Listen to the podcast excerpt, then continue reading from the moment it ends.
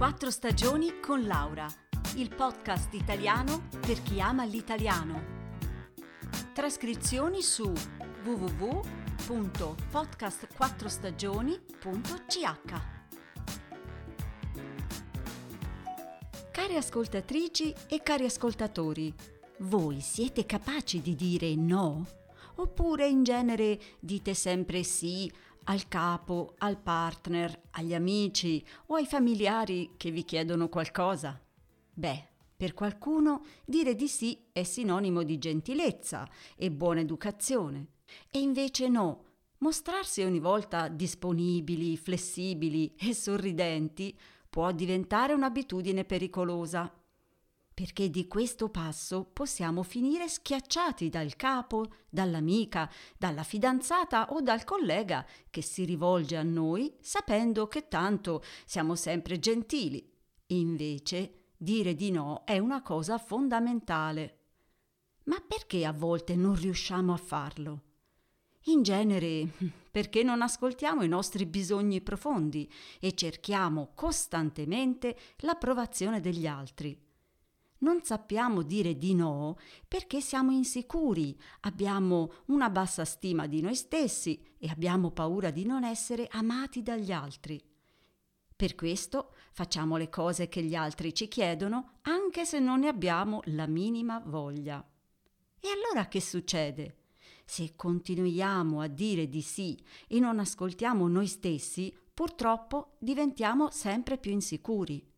Ma c'è un rimedio cominciare a dire di no. Per favore, metti tu in ordine l'archivio? Invece di rispondere va bene, come sempre, anche se è tardi e abbiamo un appuntamento, proviamo a rispondere No, mi dispiace, stasera non posso. Fallo tu, per favore, io devo uscire puntuale. La reazione dell'altra persona sarà di meraviglia, sono sicura. Ma come? Di solito lo fai tu. Sai dove mettere esattamente i fascicoli? Sì, ma stasera mi dispiace, devi farlo tu, perché io devo uscire. Qui la cosa diventa interessante. Noi mettiamo in luce i nostri bisogni e il collega comincerà finalmente a capire che deve rispettarci. E se non lo capisce subito, beh, ci vorrà un po' di tempo e ci vorranno anche degli altri no. Ma che bella sensazione, quella di rispettare finalmente noi stessi.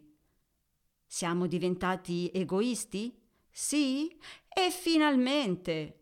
Fare sempre tutto per gli altri, anche quando non lo vogliamo, ci rende prima o poi tristi e soli. Per cominciare, dobbiamo smettere di aver paura delle critiche. Nessuno sarà mai d'accordo con tutto quello che pensiamo o facciamo.